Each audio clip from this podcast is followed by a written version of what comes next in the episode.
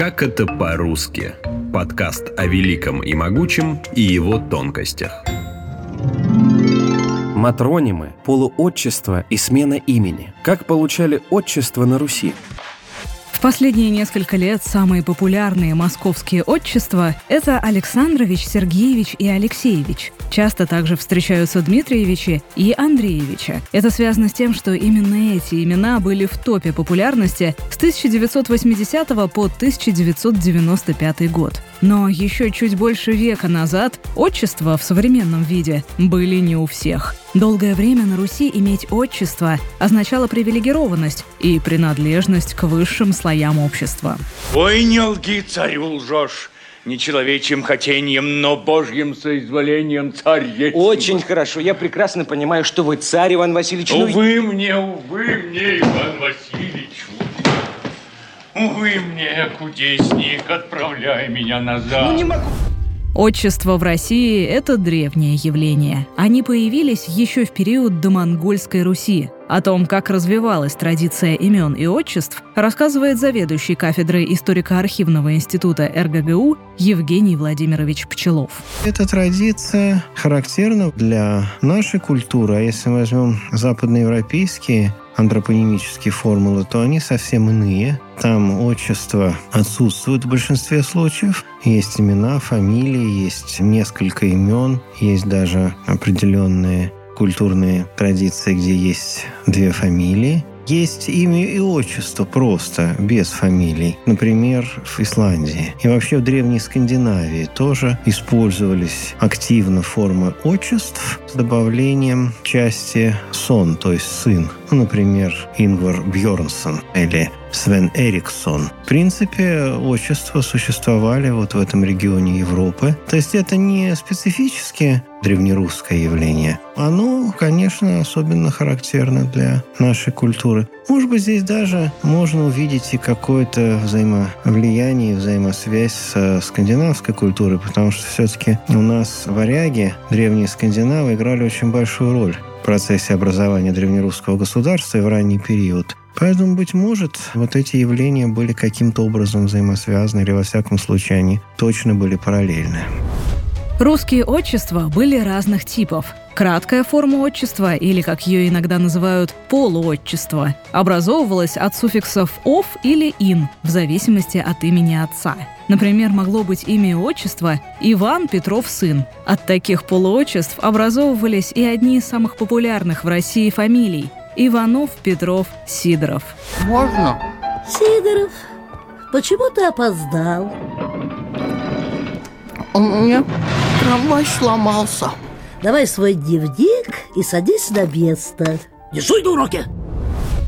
Такие краткие отчества были характерны для широких слоев населения древнерусского государства, а распространенные в наше время отчества с суффиксом «ич» или «вич» относились к высшим представителям общества, например, князьям. Это полная форма отчества. Она тоже достаточно древняя, она тоже известна домонгольский период хорошо. А дальше вот в период Московского царства в 16-17 веках эта форма маркировала достаточно высокое социальное происхождение носителя. Отчеством свичем пользовались в основном представители боярства, русской аристократии. Даже далеко не все дворянские фамилии использовали эту форму свичем. И эта форма даже была определенным царским пожалованием. В некоторых случаях государь специально в качестве милости разрешал писаться с ВИЧем, то есть полной формой отчества. Это очень интересный момент, когда сама форма наименования является знаком высокого статуса человека и является наградой за его деятельность, за его служебную деятельность и свидетельствует о его положении. Это вот очень хорошо показано в старом фильме «Петр I» еще конца 30-х годов, где как раз Петр отправляет торговать купцов русских за границей.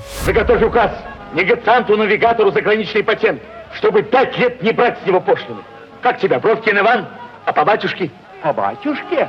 Так ты что же, с отечеством нас будешь писать? Да за это, государь, что хочешь, спрашивай. Ладно, придет время и спрошу. На Руси в редких случаях давали отчество матронимического типа. Отчества, образованные от женских имен. Иногда по такому же принципу образовывались и фамилии.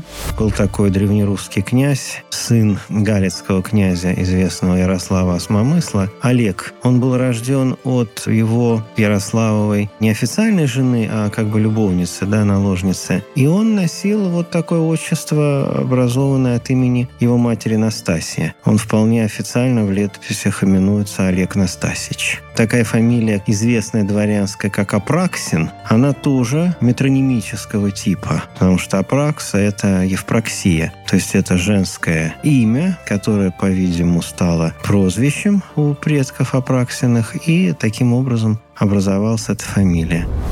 Поскольку полные отчества были признаком принадлежности к высшему обществу, они были у всех представителей царской семьи. В Петровскую эпоху широко распространились браки с иностранными принцами и принцессами. Члены императорской семьи должны были жениться на представителях династий, равных по статусу, чтобы сохранить его для своих детей.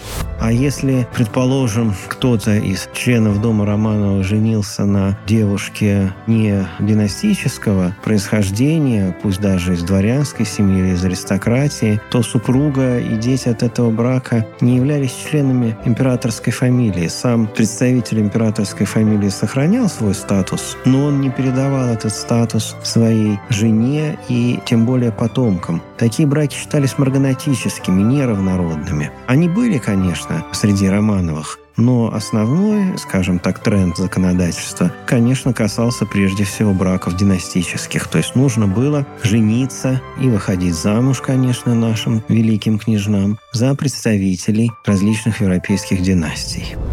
Чаще всего русская знать заключала браки с невестами германского происхождения. Их династии были во главе большинства европейских монархий. При этом законодательно было закреплено, что новоиспеченная императрица должна была принять православие и, соответственно, сменить имя и взять отчество. Были случаи, когда одно из имен уже носила принцесса в лютеранстве. С этим именем она переходила в православие. Вот, например, императрица Мария Федоровна, мать Николая II, она имела имя Мария. У нее было несколько имен, Дагмар и Мария, в том числе одно из ее имен. Поэтому это, собственно говоря, было то имя, с которым она перешла в православную веру. В некоторых случаях имя подбиралось по некому созвучию. Вот, например, императрица Елизавета Алексеевна, жена императора Александра I, она была принцесса Баденская, Луиза. И вот имя Луиза стало православным именем Елизавета при ее переходе в православие. Ты мне сразу понравился, но не показался таким красивым, как тебя описывали. Ты не взглянул на меня и вообще весь вечер разговаривал только с моей сестрой и на меня совсем не глядел. И когда выбор пал все-таки не на нее, а на меня, Луизу Августу, я поняла, что это выбор Екатерины. Вот и ошиблась. Это был тот редкий случай, когда бабка со мной посоветовалась. А на тебя я не смотрел, потому что ты мне сразу понравился.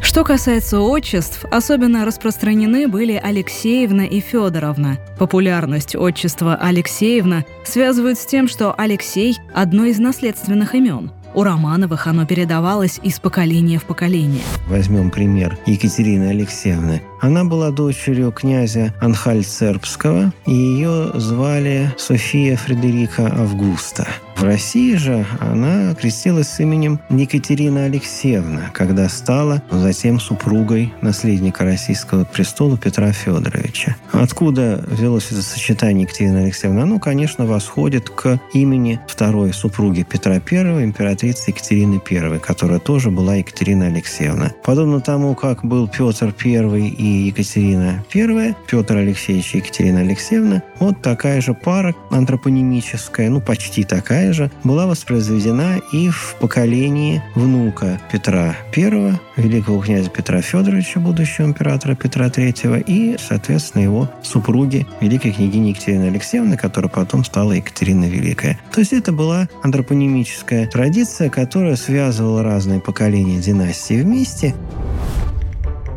Отчество Федоровна стало распространяться среди членов императорской семьи еще в XVII веке. Оно стало популярным по нескольким причинам. Иван Алексеевич женился на Прасковье Салтыковой в 1684 году, и Петр Алексеевич женился на Евдокии Лопухиной в 1689 году. Отцов невест звали Александр Салтыков и Иларион Лопухин. И вот очень интересно, что перед свадьбой им были даны имена Федор, и таким образом Прасковья Александровна Салтыкова стала царицей Прасковьей Федоровной, а Евдокия Иларионовна Лопухина стала царицей Евдокии Федоровной. Но эта смена имени, она была связана, возможно, с именем царя Федора Алексеевича, который умер в 1682 году и был непосредственным предшественником Ивана и Петра на царском престоле и был их старшим братом. А возможно, связано и с Федоровской иконой Божьей Матери, которая была почитаема Романовыми и который был благословлен на царство царь Михаил Федорович.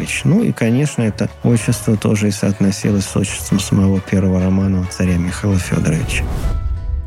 Кроме того, у многих немецких невест, выходивших замуж за русскую императорскую знать, отцов звали Фридрихами, имя созвучное с Федором. Например, так получила отчество императрица Мария Федоровна, вторая жена Павла I. По этой же причине Петр III носил отчество Федорович. Его отцом был герцог Карл Фридрих. Сейчас есть тенденция к упрощению. По отчеству обращаются к людям старшего возраста, студенты к преподавателям, а в корпоративной культуре все чаще коллег и начальников называют только по имени. Точно так же постепенно уходит обращение на «вы», которое в России начали употреблять в XVIII веке под влиянием французского языка. До этого этикет был другим. Обращение на «ты» было допустимо даже по отношению к царю. Не великосните, великий государь найдется! Демоны тебя схватили! По всем палатам мы за ними гонялись! Хвать! А демонов-то и нету! Были демоны, мы этого не отрицаем. Но они самоликвидировались. Вы слушали эпизод подкаста «Как это по-русски». Эпизод сделан при поддержке Государственного исторического музея в рамках выставки «Российская империя». Даты проведения с 3 декабря 2021 по 1 марта 2022 года. Выпуск подготовила Алиса Хохлова. Голоса эпизода Наталья Шашина и Артем Буфтяк. Звукорежиссер Семен Недовенчанный. Слушайте эпизоды подкаста на сайте ria.ru, в приложениях Apple Podcasts, CastBox и SoundStream, а также на Яндекс Музыке, Мегаго и Spotify. Комментируйте и делитесь с друзьями.